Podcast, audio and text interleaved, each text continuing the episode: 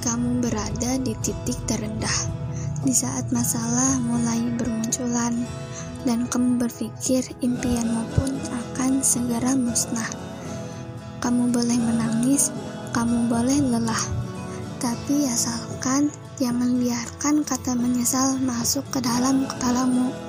Bangkit dan percayakan dirimu, karena tidak ada yang bisa menolong kecuali diri kita sendiri. Bersabarlah, ini hanyalah masalah waktu. Kamu harus percaya bahwa ada jalan untuk bisa kamu lalui.